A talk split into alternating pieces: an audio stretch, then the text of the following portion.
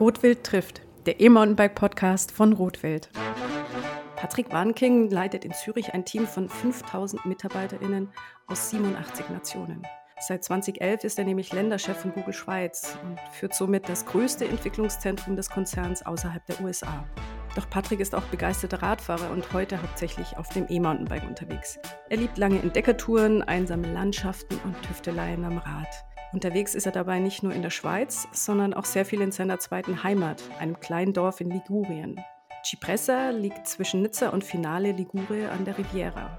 Doch im Gegensatz zu den Touristenhochburgen an der Mittelmeerküste ist der Ort von Abwanderung betroffen. Das ändert sich seit einigen Jahren, denn heute bauen die Locals und Patrick die Region als spezielles Mountainbike-Revier auf. Im Podcast erzählt Patrick, warum man auch analog eine Suchmaschine sein sollte, was wir von Google Maps erwarten können und warum wir sofort alle nach Cipressa in die Seealpen aufbrechen sollten. Mein Name ist Sissy Persch, ich bin Journalistin und Host des E-Mountainbike-Podcasts von Rotwild, dem Podcast mit den schönsten ZuhörerInnen weltweit.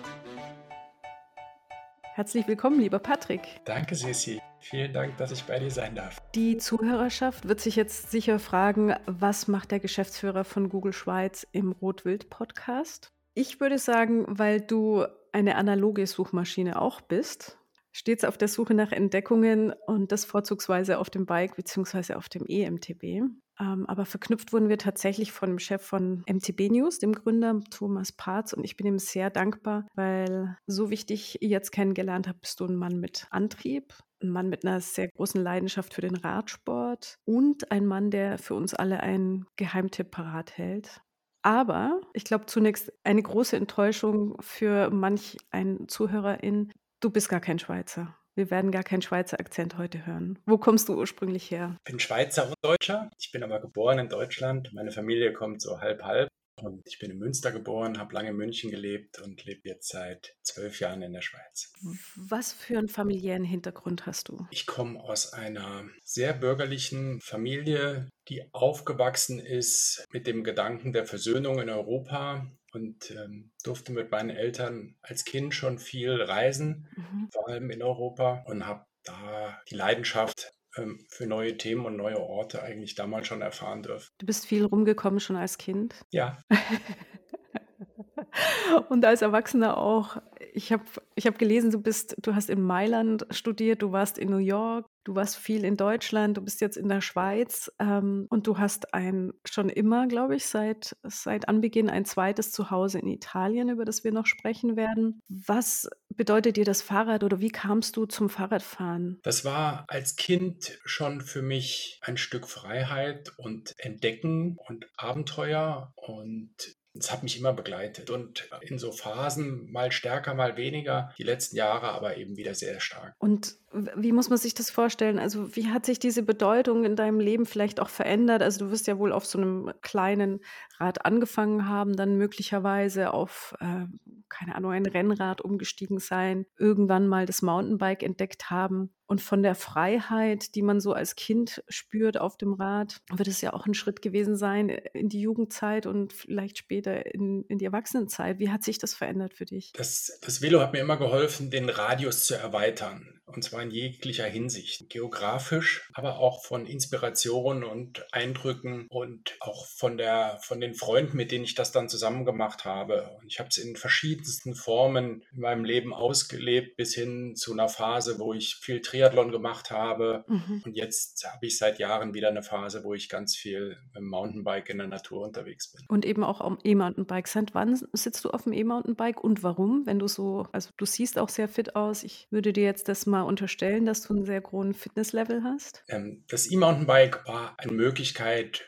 noch mit mehr Freunden und mit meiner Frau zusammen größere Strecken zu fahren. Und ich habe mich dann in das E-Mountainbike und die Möglichkeiten verliebt auch wieder, weil dort der Radius so viel höher ist. Was für Touren macht ihr? Ähm, Im Moment vor allem natürlich in der Schweiz. In dieser Pandemiezeit, wo man wenig reisen konnte, haben wir komplett die Schweiz erkundet. Wir sind einmal von hier der Umgebung von Zürich losgefahren, Richtung Alpen, also rauf und dann in einem großen Kreis zurück. Ähm, wir haben aber auch so ein Velo Generalabonnement. Das ist äh, wie so eine Bahncard, wo man sein Velo dann im Zug mitnehmen kann. Und wir machen dann oft Touren, wo wir eine Strecke mit der Schweizer Bundesbahn fahren und dann oder dem Postbus. Die meisten Postbusse in der Schweiz haben ja hinten so Haken dran, wo man das dranhängen kann. Und dann von irgendeinem Pass über abseits der Straßen wieder zurück nach Hause. Sag mal ein Beispiel, gib mal einen Tipp. Also zum Beispiel morgens, Samstagmorgen, 6 Uhr aufstehen, mit dem Zug nach Chur von Zürich, dann mit dem Postbus hoch auf den Pass und von dort runter ins Tessin nach Bellinzona und dann wieder mit dem Zug durch den Gotthardtunnel zurück.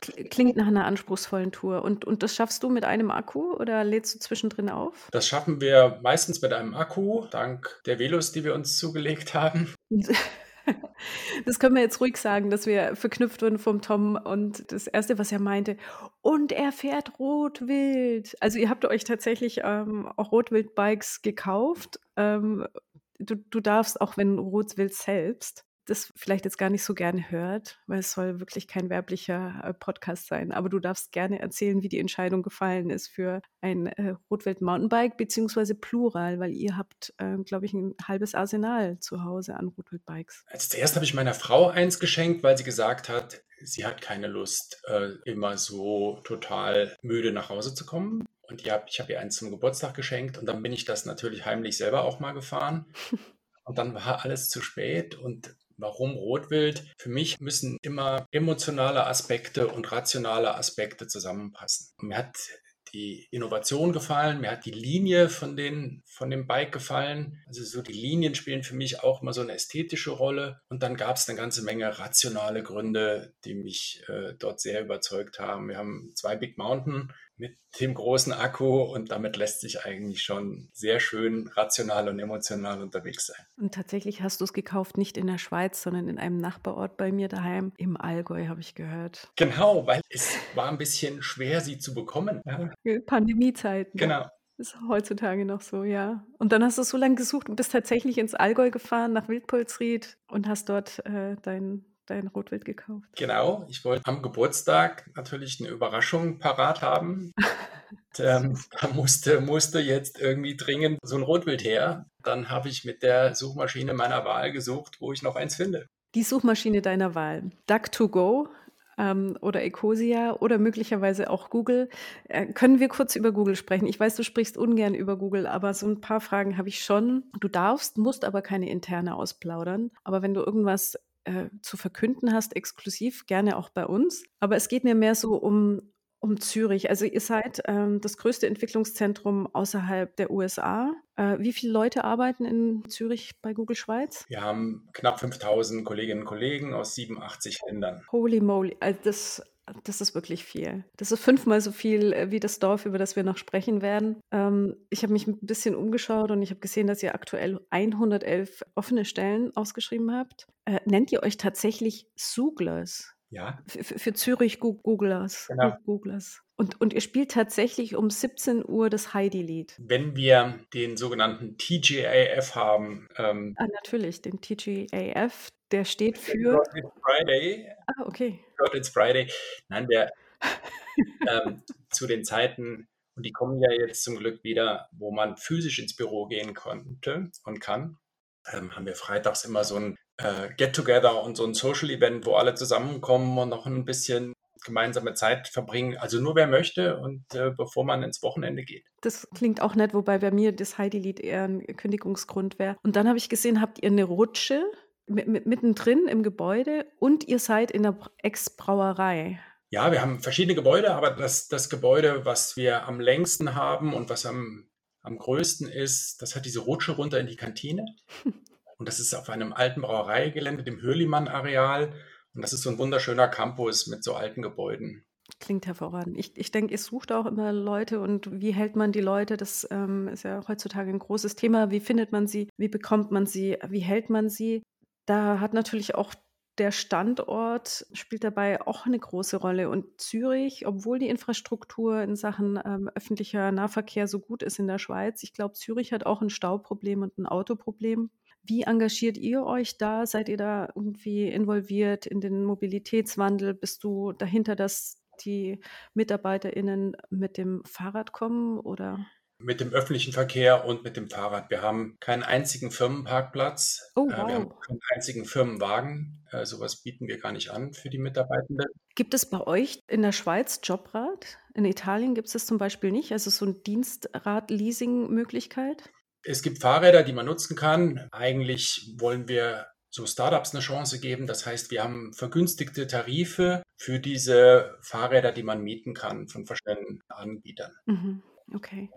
Aber wir, wir unterstützen das. Wir haben auch ähm, das zweite Campus von uns ist direkt am Hauptbahnhof Zürich, am HW Zürich. Und dann haben wir im Untergeschoss in, in wirklich bester Lage haben wir große Velo-Garagen. Okay. Das kann man sich, äh, kann man sich anschauen. Und wir haben natürlich eine Menge Kolleginnen und Kollegen, die genau an dem Thema arbeiten. Ähm, weil Google Maps, das kommt ursprünglich sehr stark aus der Schweiz. Das war eine alte, ein altes Kartografie-Startup von der Eidgenössischen Technischen Hochschule, der ETH. In Zürich auch? Mhm. Genau, oder der Startup war in Luzern. Und 2004 konnte Google Schweiz dieses Startup übernehmen und hat seitdem das Ganze ausgebaut und hat dieses ganze Thema Fahrradwege in Google Maps auch massiv ausgebaut. Und im Moment geht es sehr stark auch um den Übergang von öffentlichem Verkehr zum Fahrrad. Also wie kann man durchgängig planen, wenn man von A nach B möchte und einen Teil mit dem ÖV macht und einen Teil mit dem Fahrrad, wie lässt sich das durchgehend planen? Das heißt, ihr arbeitet in Zürich immer noch sehr stark an Google Maps? Ja. Und ist, ist das irgendwie, also ich, ich kann mir ja vorstellen, dass da ähm, eine, gewisse Diskrepanz oder ein Unterschied steht zu den, zu den Städten in den USA, wo der Fahrradverkehr eine komplett andere Ausprägung und auch eine ganz andere Struktur des urbanen Raums gegeben ist und wir wahrscheinlich auch komplett anders denken aktuell in Europa, was die Verkehrsplanung in den Städten anbelangt. Sind es dann zwei fast abgekapselte Entwicklungsprozesse oder wie muss man sich das vorstellen bei euch? Der Grund, warum wir so ein großes Forschungsentwicklungszentrum haben, hat sehr viel damit zu tun, dass es eine sehr gute Informatikausbildung in der Schweiz gibt an verschiedenen Universitäten, unter anderem ETH und EPFL. Und deswegen hat man damals da ausgebaut, weil man die Talente da gefunden hat. Und dann kam eben dazu, dass ein paar Themen sich da auch zusätzlich ergeben haben. Ähm, Google Maps eben dieses Startup, aber auch zum Beispiel die Zusammenarbeit mit dem öffentlichen Verkehr. Die SBB war der erste Partner, der mit Google Maps weltweit zusammengearbeitet hat und die Live-Informationen anonymisiert von den Zügen in Google Maps eingespiesen hat. Das heißt, man konnte sehen, wo befindet sich gerade der Zug oder man konnte sehen, jetzt fährt eine Straßenbahn um die Ecke. Und was sind jetzt eure Ambitionen genau, wenn du sagst, dieser fließende Übergang zwischen Fahrrad oder wahrscheinlich auch Fußgänger und öffentlichem Nahverkehr? Wie, wie muss man sich das vorstellen? Was kommt da in den nächsten Jahren? Also zunächst mal geht es ja bei uns immer darum, dass wir versuchen, irgendein Problem zu lösen. Das ist der Reiz eigentlich in dieser Entwicklung zu arbeiten. Du versuchst ein Problem zu lösen, was möglichst vielen Menschen irgendwie hilft. Und dann ist es auch relevant, wenn du ein Problem lösen kannst. Und bei diesem konkreten Thema geht es einmal um das Thema Nützlichkeit. Ja, also wie nützlich ist das für Menschen im Alltag? Aber es geht natürlich inzwischen auch sehr stark um das Thema Klima. Welchen Beitrag können wir dort leisten? Mhm. Dass jedes Unternehmen seine eigenen Hausaufgaben machen für den eigenen Betrieb. Aber natürlich muss man auch überlegen, wie können die eigenen Produkte und Dienstleistungen anderen Menschen helfen im Alltag. Und ähm, Google Maps hat sehr viele Nutzerinnen und Nutzer weltweit. Und wenn man vielen Leuten einfacher den Zugang ermöglichen kann zu öffentlichem Verkehr und Fahrrad, dann hat das einen signifikanten Beitrag, dass Menschen umsteigen auf diese Verkehrsmittel. Und was sehe ich dann bei Google Maps? Also was, wie, ist, wie sieht es dann konkret aus? An was arbeitet ihr konkret? Ja, ich kann zum Beispiel dann eingeben Zürich San Bernardino und der zeigt mir die Kombinationen von ÖV und Fahrrad, ähm, die ich nehmen kann, um dorthin zu kommen. Also ich, ich kriege den ersten Teil vielleicht per Zug angezeigt und kann das auswählen und dann den restlichen Weg mit der Fahrradstrecke. Und dann kann ich natürlich noch wählen, wie auch bei anderen Anbietern, äh, ob ich jetzt auf unbefestigten Straßen fahren möchte und solche Themen. Ah, okay. Aber einfach durchgehend über verschiedene Verkehrsmittel planen. Heute ist es eigentlich immer so, dass man auf bestimmten Webseiten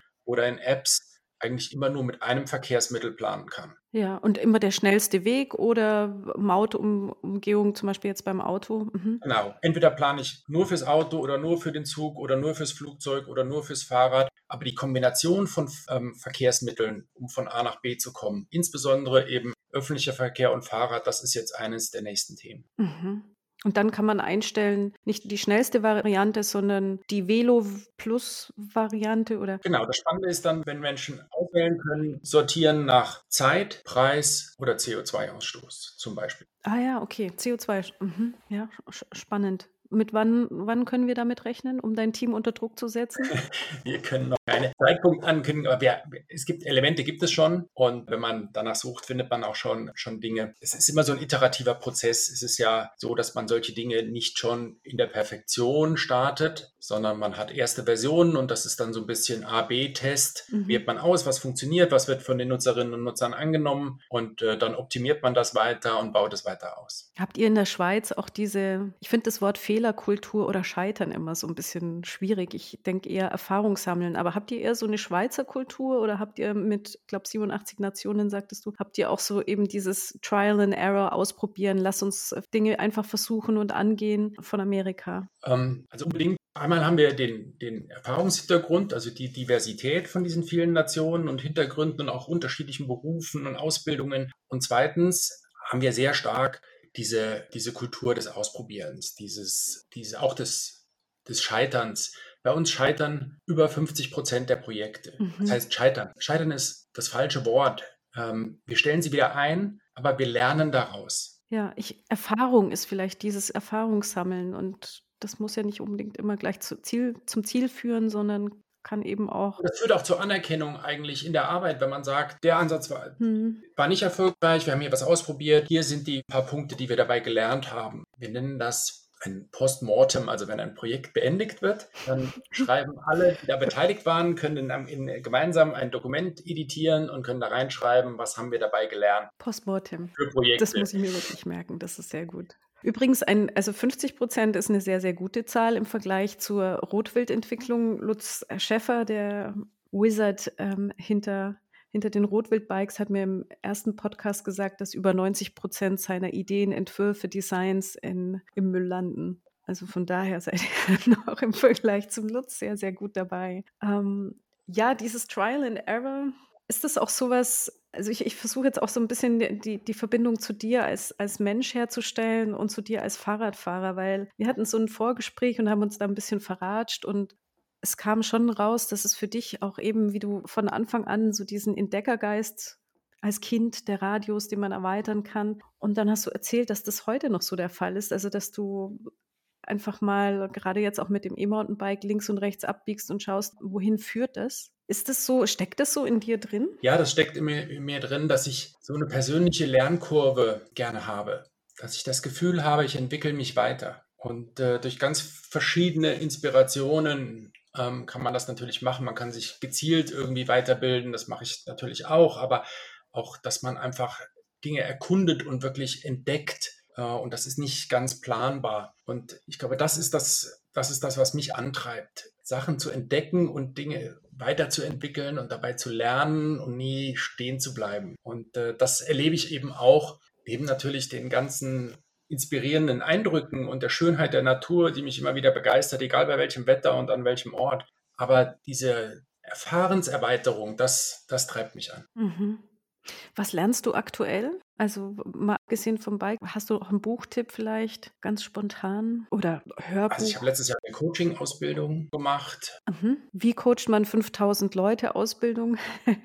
Nein, aber wenn man was über Coaching lernt, lernt man sehr viel über sich selber. Das ist äh, super spannend. Mhm. Ähm, aber ich muss natürlich auch fachlich jedes Jahr dazu lernen. Mhm. Diese Themen entwickeln sich so rasant weiter, wenn man da nicht viel dazu lernt. Ich würde sogar sagen, einen halben Tag pro Woche mhm. investiert und wirklich alles ausmacht und sich darauf konzentriert, äh, was Neues zu lernen und diese Lernkurve hat, dann ist man. Was ist da gerade bei dir das Thema? Ist das KI oder ist das KI-Thema schon längst wieder überholt und da steht schon wieder was da? Ich meine, das Metaversum so ein bisschen fast schon müdes. Äh es gibt eine Vielzahl von Themen, aber zum Beispiel, wenn wir jetzt mal bei dem Thema KI bleiben, es gibt ja ganz wichtig die Fragen, ähm, ethische Prinzipien für eine KI. Mhm. Das ist tatsächlich in der Entwicklung. Ähm, da hat man mal vor ein paar Jahren mit Grundsätzen angefangen und muss die ständig weiterentwickeln, weil man ständig Dinge dazulernt. Mhm. Ähm, aber auch natürlich rein fachliche Dinge. Quantencomputing kommt um die Ecke. Mhm. Ähm, es, es, passieren unheimlich viele Dinge in den, auch in den Einstellungen für die Nutzerinnen und Nutzer. Ähm, es passiert immer mehr beim Thema Video. Also und natürlich E-Commerce. Also es gibt ganz viele Felder, wo man permanent dazulernen muss im Job. Ja, und ich mache das eben auch im Privaten. Also wenn ich Mountainbiken gehe, dann nehme ich mir eigentlich für den Tag was vor, auf das ich mich konzentriere. Mhm. Ähm, entweder versuche ich meine Hinterradbremse noch besser einzusetzen, um irgendwelche Spitzkehren bei einem Single Trail äh, rumzukommen oder ich versuche noch besser auf den Pedalen zu stehen, damit ich nirgendwo hängen bleibe. Ähm, oder ich versuche die Sattelstütze noch optimierter hoch und runter zu fahren in dem richtigen Moment, äh, dass wenn ich irgendwie plötzlich äh, ein paar kleine Felsen hoch muss, dass sie dann in der richtigen Position ist. Also ich, ich nehme immer ein Thema für den Tag und versuche daran zu arbeiten. Wenn wir zwei miteinander unterwegs sind, wird es sehr, sehr, sehr konträr aussehen, was in uns drinnen passiert. Ich mache mir niemals Gedanken über irgendwelche Einstellungen oder sonstige Sachen. Ich habe aber auch Freunde, die ähm, alle zwei Minuten anhalten und tatsächlich ihr Fahrwerk neu einstellen und justieren. Ich bin bin es also gewohnt. Ich hoffe, wir fahren mal zusammen los, Patrick. Ich halte nicht gerne an. Ja, das ist, das, das ist immerhin etwas, aber ähm, ich feile nicht an meiner Spitzkerntechnik, sagen wir mal so. Du kannst dann feilen und, und dann hole ich dich dann irgendwann mal ein, weil so schnell. Ich, ich fürchte, dass du wesentlich besser fährst und auf mich warten musst. Ich glaube, so sieht's aus. Nein, nein, nein, nein, nein, nein, nein, nein, nein, nein, nein. Lenken wir schnell ab. Kommen wir vielleicht von Alphabet hin zu einem kleinen Dorf, wo das Alphabet noch ABC bedeutet. Cipressa. Das ist dir ein, ein großes Anliegen und zeigt auch wieder so ein bisschen diesen was heißt ein bisschen, zeigt ganz stark deinen Antrieb und deine, deine Leidenschaft, Dinge nicht stehen zu lassen, sondern immer in Bewegung oder voranzubringen. Magst du ein bisschen erzählen über dieses Dorf, das dir so am Herzen liegt? Ja, meine Eltern haben, als ich geboren wurde, irgendwie einen festen Ort gesucht, wo sie im Süden hinfahren können. Und das klingt ein bisschen nach Hippie-Eltern, wenn, wenn man sagt, die Eltern suchten einen festen Ort. Ja. Waren die tatsächlich so ein bisschen? Waren ja? wahrscheinlich so ein bisschen aus der Generation. Ich bin ja. 1967 geboren, kann sich ja jeder denken. Ja. Waren. ja und äh, damals ähm, hatten die so eine Ente, so ein Citroën 2CV. Der Klassiker. Mhm. Meine Eltern haben beide eine Zeit lang in Frankreich studiert und waren sehr frankophil. Nur das Problem war, damals war Südfrankreich und die Côte d'Azur schon so wie heute relativ teuer.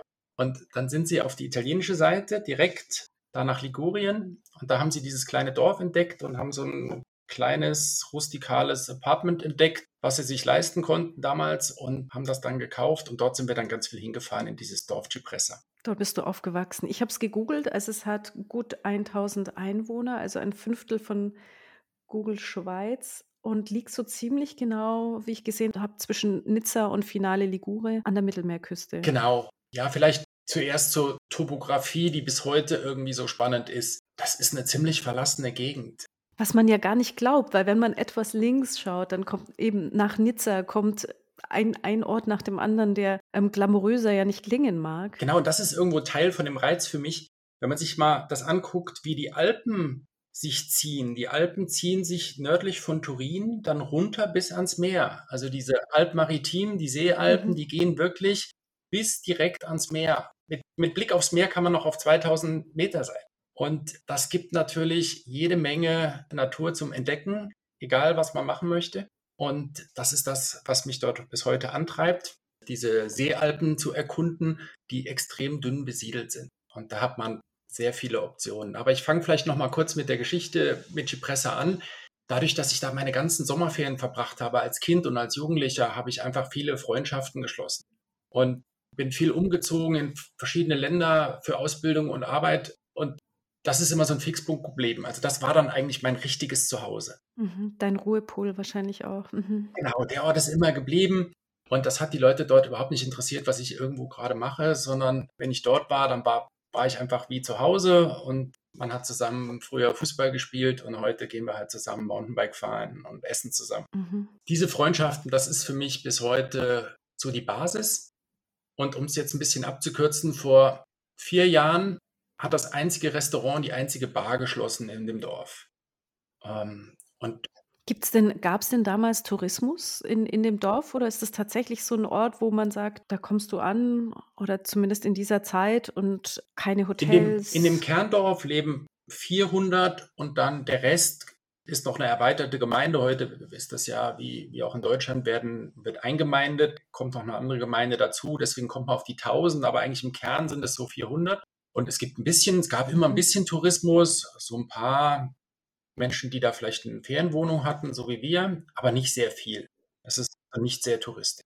Mhm. Und deswegen hat dieses Restaurant die Bar geschlossen, weil da im Winter relativ wenig los war. Und dann haben wir gesagt mit ein paar Freunden, wenn hier wirklich das einzige Restaurant die Bar zumacht, weil die Besitzer in Rente gehen und keiner möchte es übernehmen und keiner glaubt daran, dass das erfolgreich sein kann, dann müssen wir was tun für das Dorf. Und dann haben wir das mit ein paar äh, Kolleginnen und Kollegen übernommen und betreiben jetzt nebenher als philanthropisches Projekt ein Bar und ein Restaurant. Aber du stehst nicht in der Küche oder hinter der Bar? Ich stehe auch manchmal hinter der Bar, wenn es sein muss, ähm, wenn überraschend viel los ist.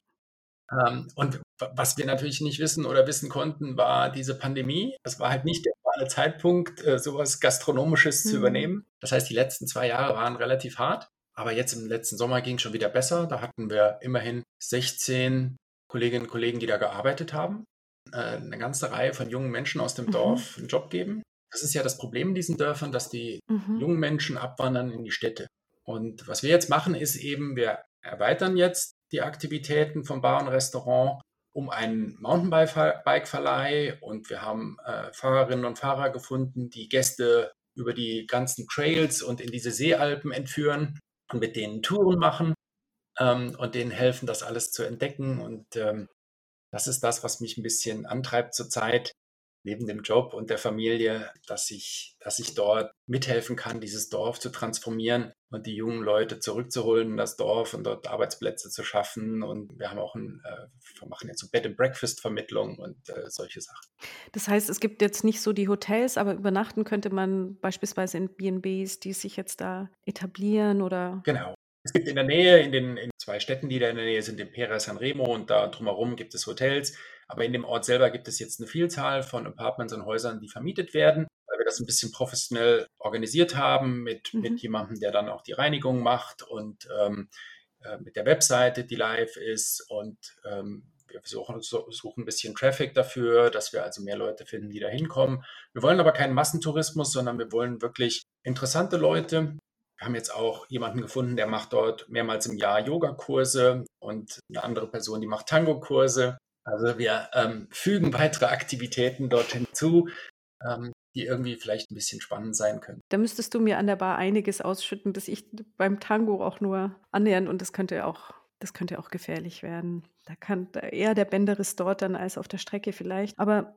warum mich das Thema auch so beschäftigt und ich das ganz spannend finde und auch wirklich wirklich toll ist, ich, ich bin sehr, sehr viel in den Alpen unterwegs und erlebe sehr viel Overtourism, wenn man so möchte, um es englisch zu bezeichnen. Diese Hotspots, die überfüllt sind, ähm, wo die Parkplätze bersten, wo die Menschen im Naturpark parken, ganz wild durcheinander, wo man Schlange steht, ob am Klettersteig oder auf den Wanderwegen oder eben im Tal schon im Stau.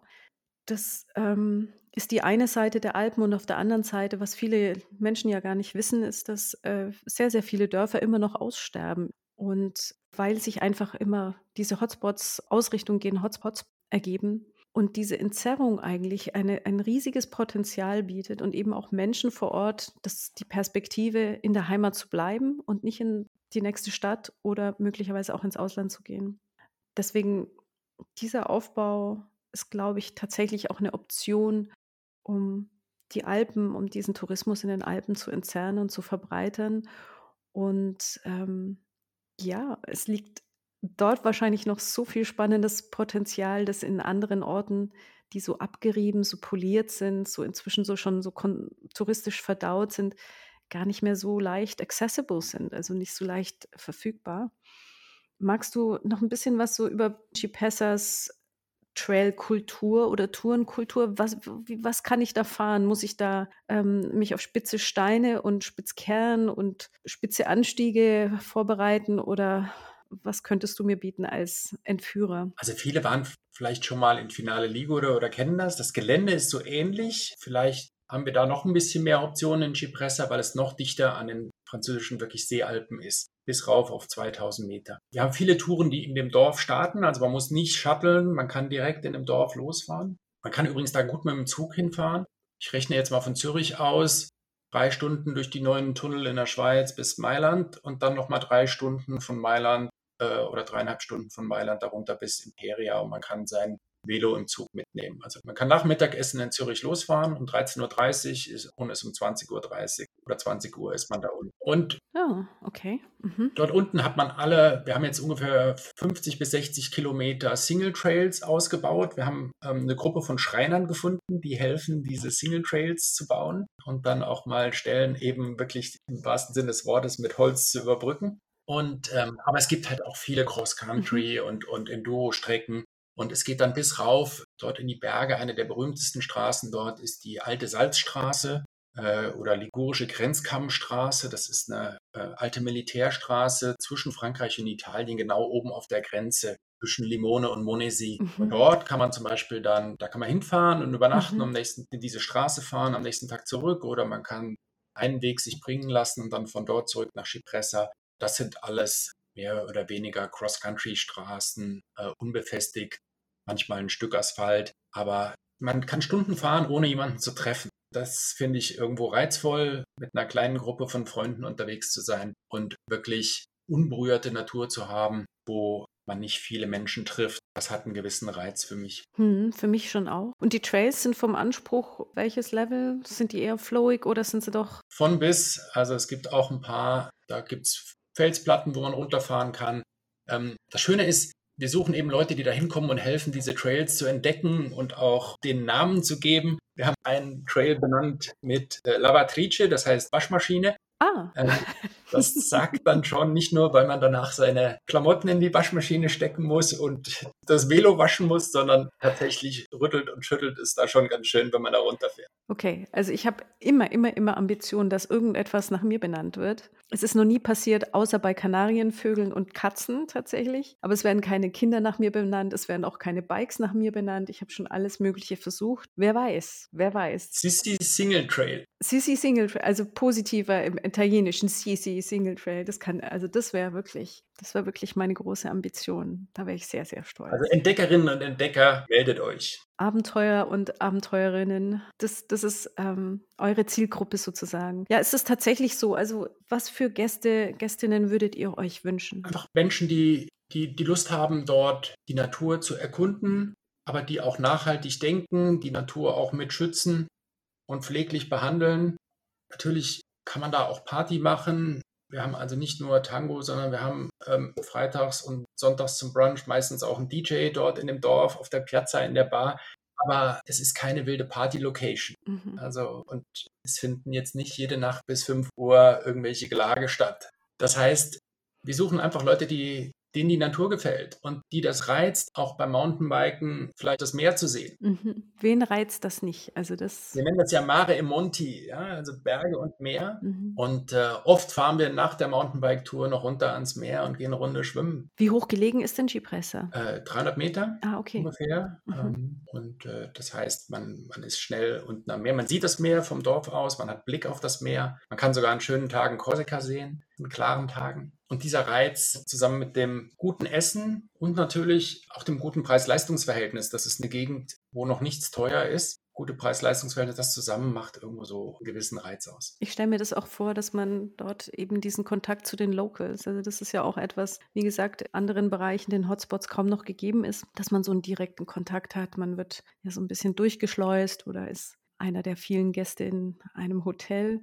Aber so dieses Austauschen an der Bar, dieses Zusammensitzen, wie ist die Fahrradkultur vor Ort? Wie hat sich die entwickelt? Sind da jetzt viele lokale MountainbikerInnen, die eifrig auf dem Rad setzen oder sind, ist das so eine Rennradkultur oder müssen sie sich erst noch öffnen? Also der, der, Ort hat eine gewisse Historie und in der Rennradszene Berühmtheit, weil ein italienisches Straßenrennen Mailand San Remo durch diesen Ort führt. Das ist der letzte Anstieg vor San Remo, da wird oft dieses Straßenrennen entschieden und deswegen kommt einmal im Jahr, meistens im März, dort auch wirklich Fernsehkameras und alles Mögliche in das Dorf. Und viele Hobby-Rennradfahrerinnen und Fahrer fahren durch das Dorf, weil sie das mal nachfahren möchten. Aber inzwischen hat sich eben äh, zusätzlich grundsätzlich diese Mountainbike-Szene entwickelt. Ich würde sagen, wir haben da zwischen 40 und 50 Locals. Das Dorf ist ja nicht so groß. Das ist aber ein gutes, das sind ja dann 10 Prozent der, der EinwohnerInnen. Ja, die aus dem Umfeld, da aus dem Umland dann dahin kommen. Aber Cipressa ist oft der Startpunkt. Und es gibt eben nur diese eine Bar, also da trifft man halt die Locals. Ja? Man, man muss nur in diese eine Bar auf der mhm. Piazza kommen und äh, findet sofort einen Anschluss und kann sich sofort austauschen. Ähm, und dort haben wir jetzt eben auch diesen E-Mountainbike-Verleih und dort kann man auch reingehen und äh, nach Touren fragen.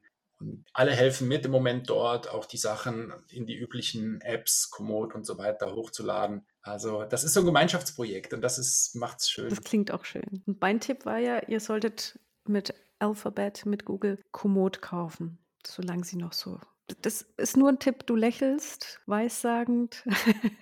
Nein, nein. Und für mich ist auch Skipressa ein rein privates Projekt. Das hat nichts mit meinem Job zu tun. Hm. Wie gesagt, ich stelle es mir so vor, dass du, dass dort die Leute, wenn sie angesprochen werden und was, ist Alphabet, äh, wahrscheinlich denken, ja, einfach ABC, was soll das denn sonst sein? Und nicht an, an den Großkonzernen aus den USA. Das denken. ist auch gut so, weil da weiß gar kein, die meisten wissen nicht, was ich mache und das ist auch gut so. Sie wundern sich nur, dass du schon wieder über Quantencomputer nachdenkst. Und das Hinterrad versetzen. Diese zwei Dinge, die dich so beschäftigen. Genau, wenn ich da unten bin, dann denke ich mehr über Mountainbikes und frische Pasta nach. Perfekt. Patrick, vielen lieben Dank für deine Zeit und die spannenden Einblicke. Macht euch bereit in äh, Cipressa auf viel Rotwild, hoffentlich. Ich kann mir vorstellen, dass es einige Leute animiert. Ich bin sehr dafür, dass Google weiterhin die Mobilitätswende mit anfeuert, die Nachhaltigkeitssache mit anfeuert und bin gespannt, was da kommt. Euch da draußen lieben Dank fürs Zuhören. Solltet ihr Fragen, Wünsche, Anregungen haben, schreibt uns unter podcast.rotwild.de. Danke, tschüss. Bis zum nächsten Mal. Ciao.